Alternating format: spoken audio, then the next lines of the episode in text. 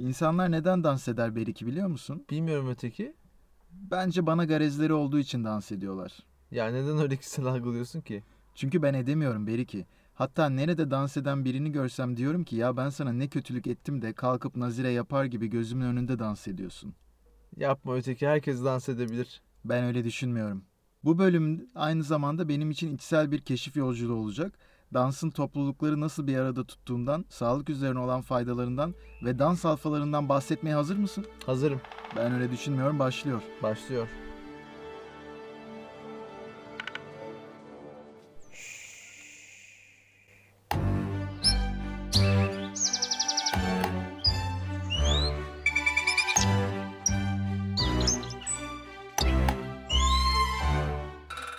Evet Beriki, bugün Eskişehir ilinin Odunpazarı ilçesinin Kalabak Mahallesi yakınlarında bir yerdeyiz. Bizim son durak adını verdiğimiz bir yerdeyiz. Müziğin ve dansın olmadığı bir bölge burası. Evet yaşam belirtilerinin kısıtlı olduğu bir yere kaçtık ama burada da bir kalabalık söz konusu değil mi? Var yine her zaman her yerde olduğu gibi var. Pekala. Bugün buradayız ve dans konuşacağız. Dansla ilgili bir giriş yapalım istersen. İnsanlar neden dans eder? Şimdi konuya girerken şunu söyleyeyim. Ben bu konuya yine bilimsel çalışmalar okuyarak hazırlandım ama bir dansçı arkadaşımla da konuştum. Adı ne? Eskişehir'in yerli dansçılarından Zeybek Kaşıklı. Kaşıkçı mı kaşıklı mı? Bilmiyorum Kaşıklı. Zeybek. Kaşıklı kaşıklı. Peki. Tabii YouTube e, ve podcastlerden de faydalandım. Ama Evrim Ağacı'nın Neden Dans Ederiz içeriği dışında Türkçe başka bir içerik bulamadım. O da İngilizce bir içeriğin birebir çevirisi aslına bakarsan. Sen nasıl hazırlandın? Ben her zamanki ritüellerimizi yaptım. Podcast'e gelmeden önce Iron Maiden dinledim. Oradaki spiritüel metal yaklaşımıyla dansın özdeşleştiği, ölümle dansın bir araya geldiği bazı şarkılar var. Onları dinledim. Lokasyon gereği de bu şarkının anlamlı olduğunu şu an anlıyorum. Peki ölüm dedin şimdi. Dans sence ölümü uzaklaştırabilecek bir şey olabilir mi sağlığa faydaları açısından? Çünkü ben çalışırken onu gördüm. Dans etmenin sağlığa sayısız faydası olduğu söyleniyor. Bir terapi gibi diyorsun yani. Evet. Hafızaya iyi geliyormuş, eklem ağrılarına faydalıymış, stresi azaltıyor, kilo kontrolü sağlıyormuş, kemikleri güçlendirip osteoporoz riskini düşürüyormuş. Ayrıca sosyalleşme için de iyi bir araçmış ve özgüven oluşturmada da birebirmiş. Bunun yerine kandidayı tedavi etsek daha iyi değil mi? Güzel, eski bölümlere güzel bir referans yaptım burada. Peki dansın senin için önemine ben kendim için önemini söyledim. Hem sağlık konusu hem de içsel bir yolculuğa çıkartacak beni. Aslında ötekicim dans benim için bir sosyal iletişim yolu ve bir yapıştırıcı görevi görüyor. Yani yapış yapış bir şeyden bahsetmiyorum tabii ki. Bilenler bilir bu yaz Gogol Bordello isimli bir grup Türkiye'de konser vermişti. Ben de Bird Media olarak oraya göbek atmaya gitmiştim. Hatırlarsınız Instagram paylaşımlarını. Seni hangi ödenekle yolladık ya? Benim hiç haberim olmadı bu durumda. Örtülü ödenekle yollamıştınız hatırlarsınız 90'lardan kalma. Zaten Balkan ezgilerinin doğal yapısı gereği insana müthiş bir enerji veriyor biliyorsun. Konserin bir yerine şunu fark ettim ötekicim. Öndeki böyle sıkış tepiş konsere gitme icrası gösteren, onu işte o görevi yerine getiren insanlardan ayrılıp arka sıraya çekildiğimde herkesin böyle serbestçe dans ettiğini, birbirleriyle hiçbir sosyal perde, kısıtlama olmadan iletişime geçebildiğini ve kaynaşabildiğini gördüm. Yani dans aslında benim için tam olarak bu. Herhangi bir uyarıcı kullanmadan, gerçi dans etmek için bazılarımızı kullanması gerekiyor ama sosyal perdeleri indirip özümüze seneler önceki ateş başına dönmemizi sağlamak. Yani ilk iletişim yollarını beraber kurabiliyoruz bu şekilde ve kolayca kurabiliyoruz. Tabii ki ben seni bu sefer 10 bin yıl önce değil 40 bin yıl öncesine götüreceğim. Evet biraz sonra. Biraz sonra tamam. Çünkü ona hazırlanmam gerekecek psikolojik olarak. Ama çok güzel bir noktaya değindin. Dansın toplumsal iletişimdeki rolünden bahsettin. Dans aslında kişiler arası işbirliğini, beraberlik duygularını ve grup uyumunu arttırmak için insanlarda evrimleştiği düşünülen bir olgu. Toplumsal iletişime de izin verirsen hemen bir örnek vereyim. Sen bir gruptan bahse- bahsettin önce. Ben şimdi onu dilim dön, dönmediği için söyleyemeyeceğim adını. Ama o grup mesela buraya gelmiş konser veriyor değil mi? Sen de konserine gidebiliyorsun.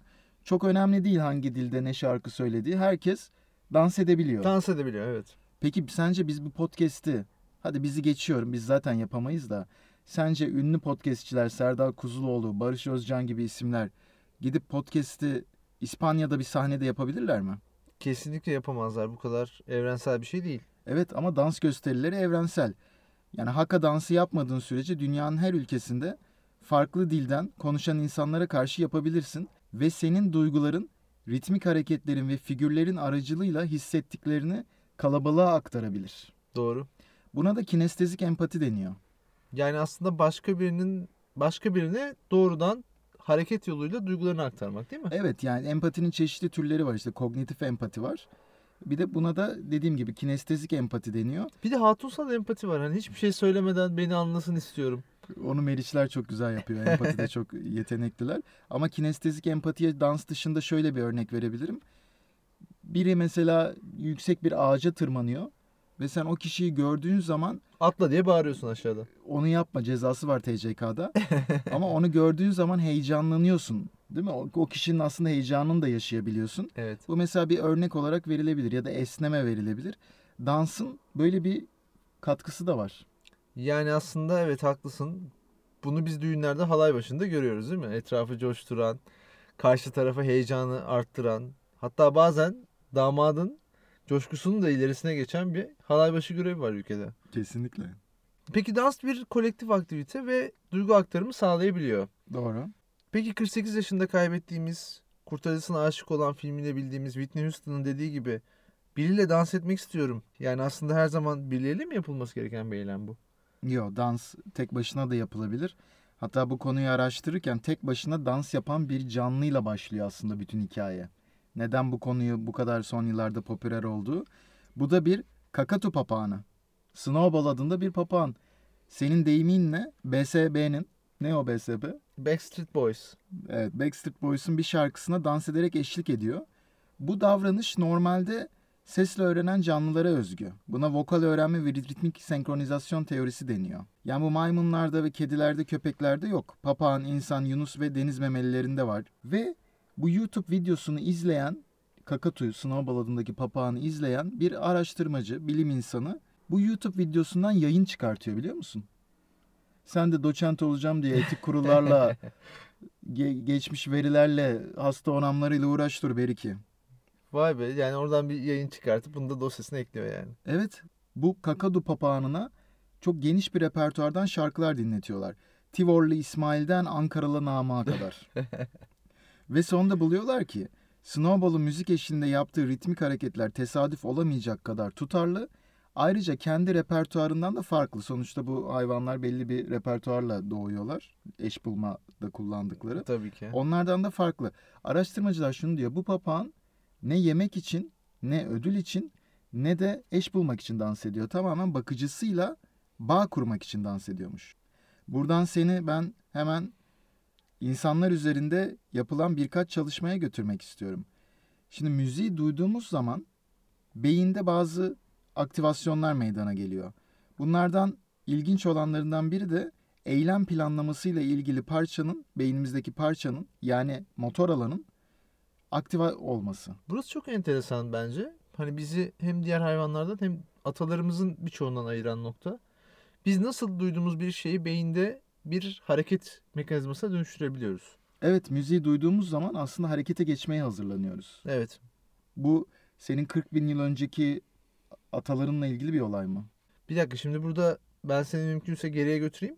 Gene zaman makinemizi çalıştıralım ama biraz daha geriye kuralım.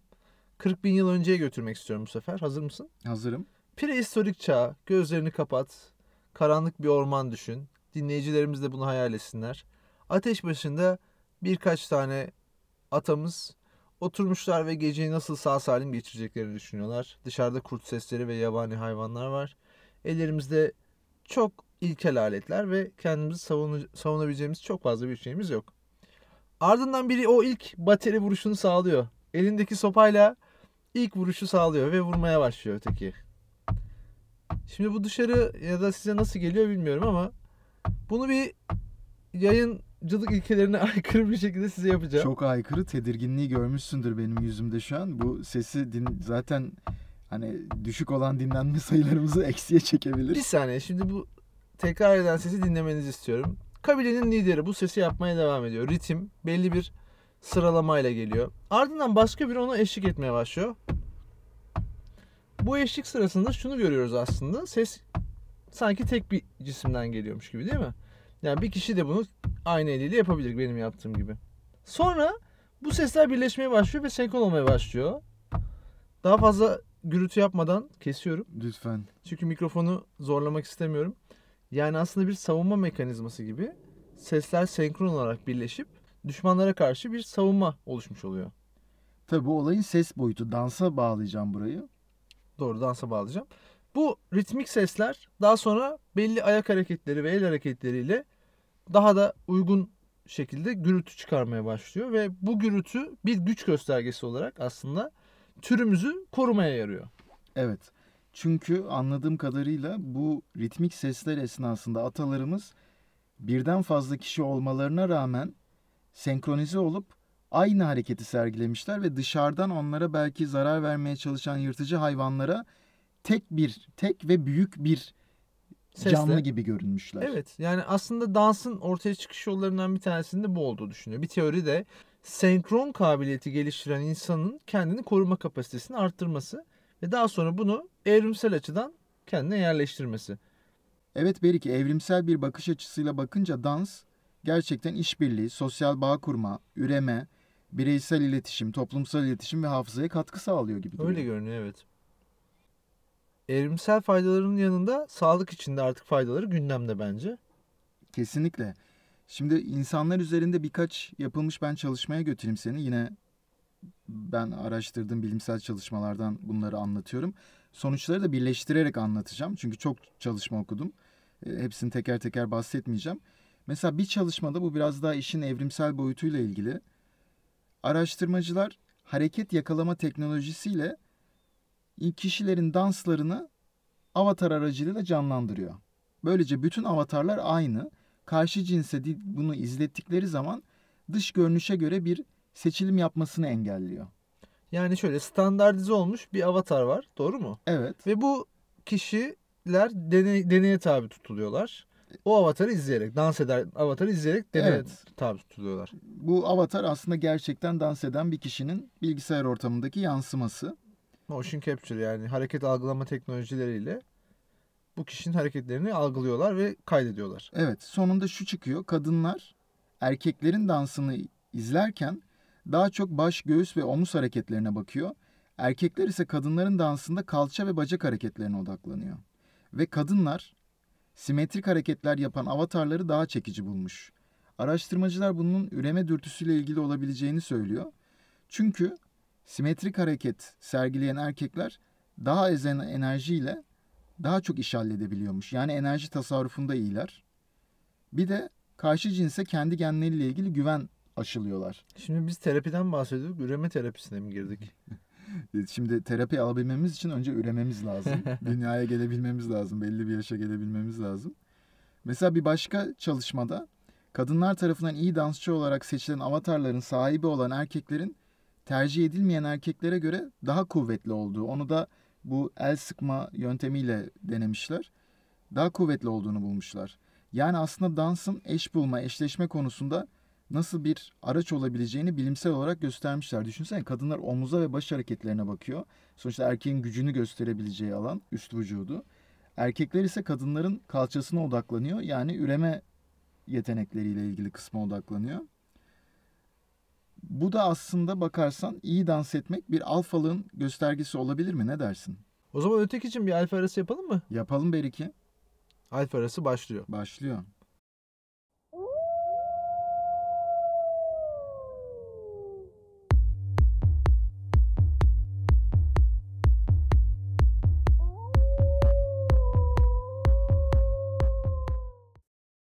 Ötekicim şimdi liseye götüreceğim seni. Arkadaş grubu olarak takdirlerimizi kazanan bir kız vardı. Tabi burada başıma bir iş gelmemesi adına hoşlanma eyleminde sorumluluk paylaşıyorum. Neyse dans kulübündeydik. Öğretmen yani bir otorite bizi boylarımıza göre eşleştirmişti. Uzun kızla uzun erkek eşleşti. Kısayla kısa eşleşti öyle mi? Evet ve bizim adayımız da evrimsel olarak doğal adayını bulmuştu. Ancak o adayda bir sorun vardı. Dans edemiyordu. Aa, sınıfın uzun erkeği o güzel takdirleri kapan kızla eşleşti ama dans figürlerini bir türlü beceremiyordu. Aynen öyle ve bizim alfamız sahneye giriyor. Görece daha kısa boylu. Aa, alfa daha kısa. Evet evet. Ee, Daha çirkin. Ama çok daha iyi dans edebiliyor. Özellikle ayak hareketleri ve tempo kabiliyeti çok yüksek. Ritim duygusu olan biri. Belli hareketlerle hepimizin takdirini kazanıyor ve eş seçilim yeteneği kazanıyor. Çünkü tıpkı bir hoca gibi hepimize küçük eğitimler verme, verecek duruma geliyor. Bu durumda da seçilimi sağlayıp bizim kızı kapıyordu. Vay be yani senin bu arkadaşın adeta bir ibikli Avustralya papağanı gibi dans ederek hem karşı cinse hünerlerini sergiliyor hem sağlam genlerini gösteriyor. Kızı kapıyor hem de sınıftaki diğer erkekler üzerine de bakın sivrilmeyin burada ben varım ben kaptım en iyi dans eden benim. Belki de üreyeceğim diyor yani. Aslında o gün öteki için malın değil pazarlamanın ne kadar önemli olduğunu hep beraber anlamıştık. Ama bunu ancak gerçek bir alfa yapabilir. Çünkü alfalar kendilerini topluma kabul ettirmenin en uygun yolunu bulabilirler. Yol yordan bilirler. Bu kadar da alfa arası Alfa arası bitti. bitti.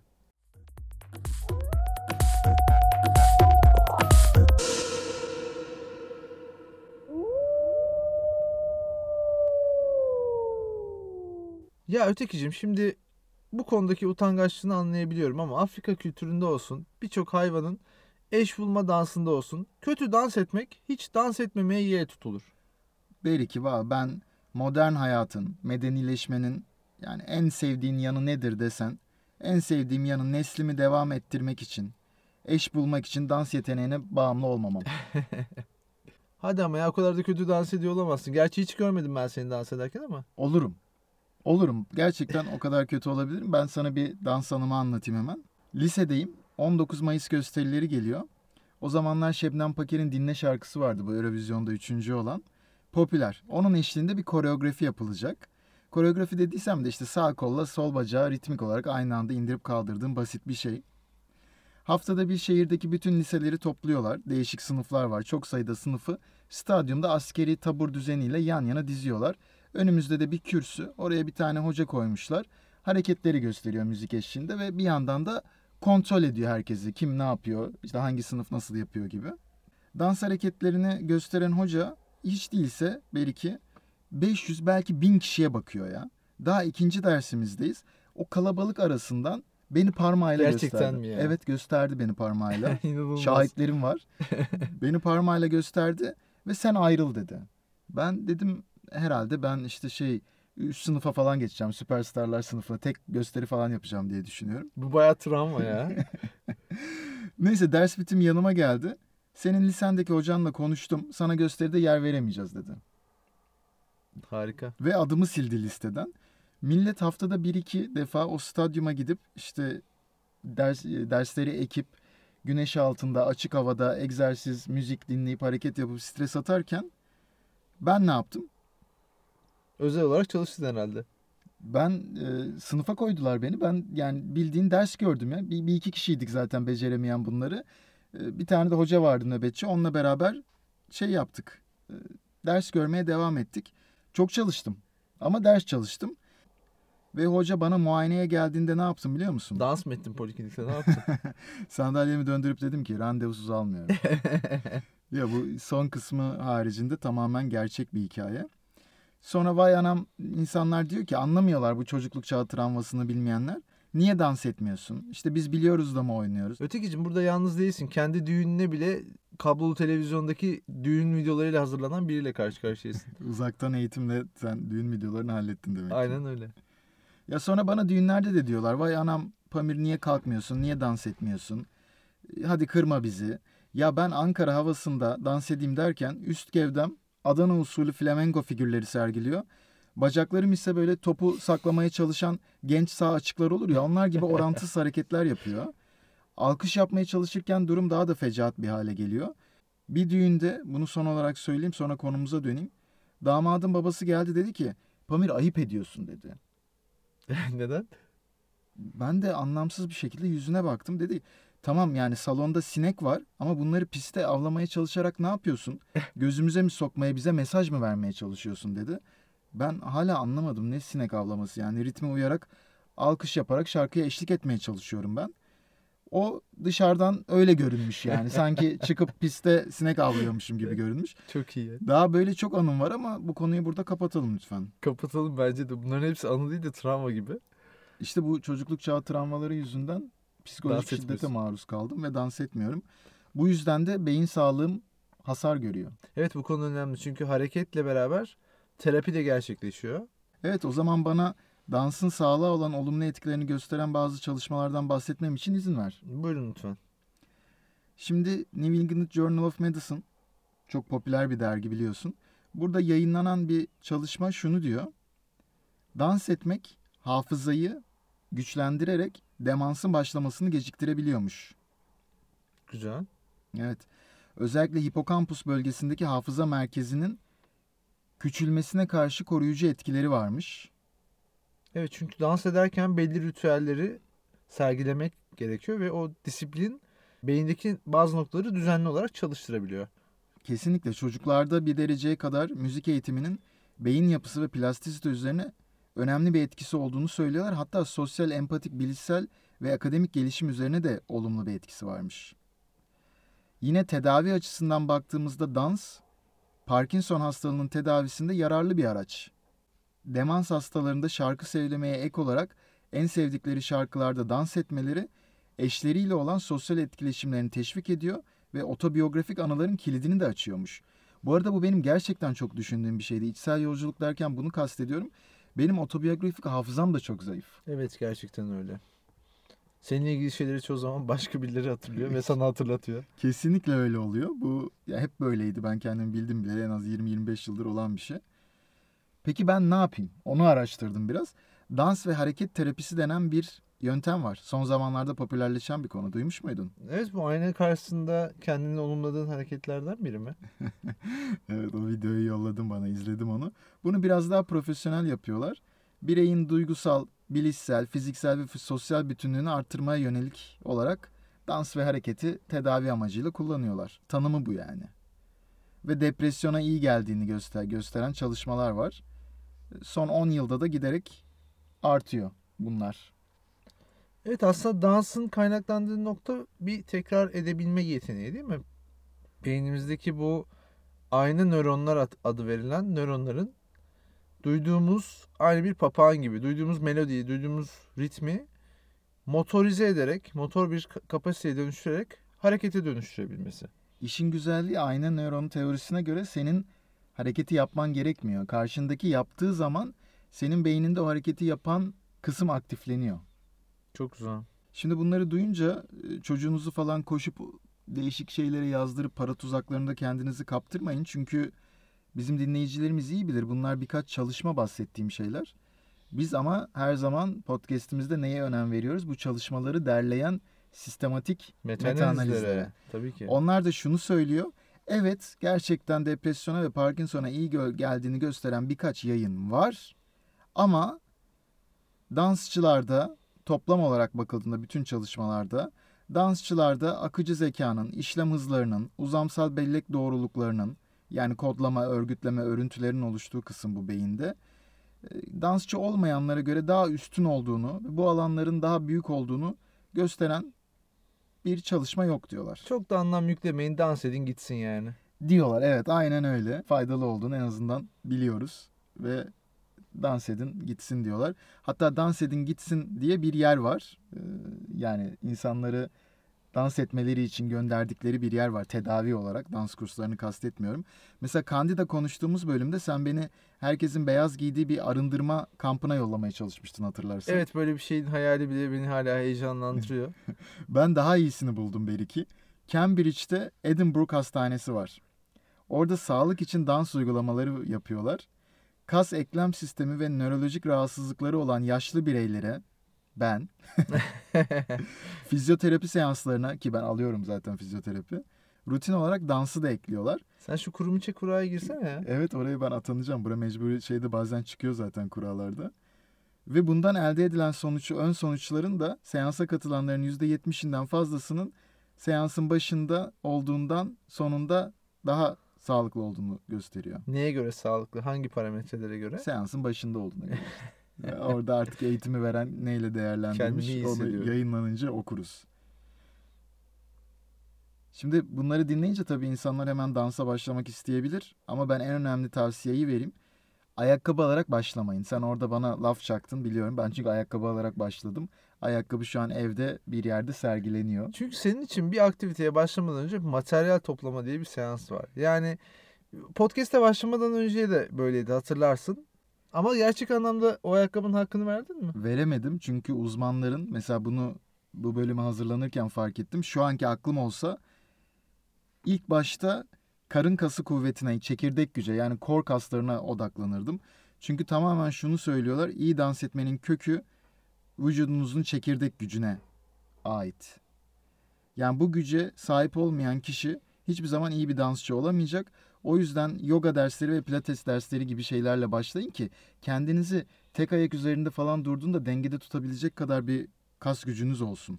Sonra ritmik e, durumu geliştirin. Peki ritim duygusu olmayan biri dans edebilir mi sence? Bence edemez ama ezberleyebilir. Bazı hayvanlar bunu yapabiliyor. E, Ezberliyorlar ödül için ve gerçekten müziği duyup da dans ediyormuş gibi yapıyorlar. İnsanlar da tabii ki bunu da ya- yapabilir. Ama olmuyorsa mesela ritim duygun yok diyorsun. Ben yine kendimden gideyim. Oksitosin. Beriki. Çalışması var. Bunun çalışmasını yapmışlar. intranazal yani burundan sprey olarak oksitosin vermişler. Senin de dediğin gibi analık hormonu. Oksitosin zaten Yunanca'da onu söylemezsem ben çatlarım söyleyeceğim. Oksitosin ani doğum anlamına geliyor. İki kelimenin bileşimi. Analık hormonu diye biliniyor ya da işte Evet. sarıldığımız zaman da salgılandığı için aynı zamanda aşk hormonu olarak da bilinebiliyor. Sevgi, şefkat. Ve bu burundan sprey olarak oksitosin verdikleri zaman kişilerin ritmik kabiliyetlerinin arttığı gösterilmiş. İnsanlarda yapılmış bu çalışma. Harika ya. Herkese sarılarak dans etmeye başlamışlar? Nasıl olmuş? Oksitosini bunlar yapay yollarla vermiş ama yani doğal yollarla soruyorsan vücutta nasıl arttırabiliriz diye egzersiz Okey. ya da bir ihtimalde gel buraya. Geldim. İşte sarılmayacağım şu an sana. Aramızda bir- podcast, podcast için bile sana sarılmam kusura bakma o kadar yaklaşamam. Ama sarılma da kesinlikle arttırıyor. Masaj da arttırıyor. Ve Billie Eilish'in de Oksitosin şarkısında dediği gibi sana oksitosin için ihtiyacım olduğunu biliyorsun diyor. Güzel. O zaman dans etmek için ritim duygumuzun olması gerekiyor Karın kaslarımızın kuvvetli olması gerekiyor. ve iyi bir denge. Doğru mu? Evet denge. Ve Denge sonunda önemli. da oksitosinle de mutluluğa kavuşmuş oluyoruz. Evet ve dansın o faydalarından biz de nasiplenmiş olabiliyoruz böylece. Bölümü kapatırken yine bir alıntı yapabilir miyim? Çoktandır yapmadığımı fark ettim bölümlerde. Yapalım. Mezdeke'den gelir mi? Mezdeki ekip olduğu için onlardan tek bir ağızdan gerçi dans ediyorlar. Mezdeke ve arkadaşları şeklinde. Bu hayatta dans etmediğimiz her bir günü kayıp olarak değerlendirmeliyiz. Hmm. Tanyeli? Nietzsche. Yok artık. Vallahi Nietzsche. Yani Nietzsche'nin böyle bir yani sonuçta dans dediğin şey hem iç motivasyon hem de iç neşe getire, gerektiren bir şey gibi hissediyorum ben. Çünkü hem ritme ayak uydurmak hem de bunu bedensel olarak ifade etmek için belli bir motivasyon ve enerjiye ihtiyaç var. Nietzsche'de bunların hiçbiri yok. Hani hiçbiri yok. Gerçekten de. Ama lafı gediğine oturtmuş. Çok Demek güzel. bunlar yokken uzaktan somurtarak gözlem yapmış ve yazıya dökmüş. Harika. Evet ben öyle düşünmüyorum. Dans bölümünü burada kapatıyoruz. Bugün dansın hem sağlığa olan faydalarından bahsederken hem de ben kendi bir içsel yolculuğa çıktım. Onu da dinleyicilerimizle paylaştım. Umarım keyifli bir sohbet olmuştur diyorum. Evet gerçekten keyifli oldu. Senin de travmalarını atlatmana yardımcı oluyoruz ekip olarak. Teşekkür ederim. Ben öyle düşünmüyorum. Sonuna geldik. Bizi dinlediğiniz için teşekkür ederiz. Teşekkürler. Ben öyle düşünmüyorum. Bitti. Ben öyle düşünmüyorum. Sona erdi.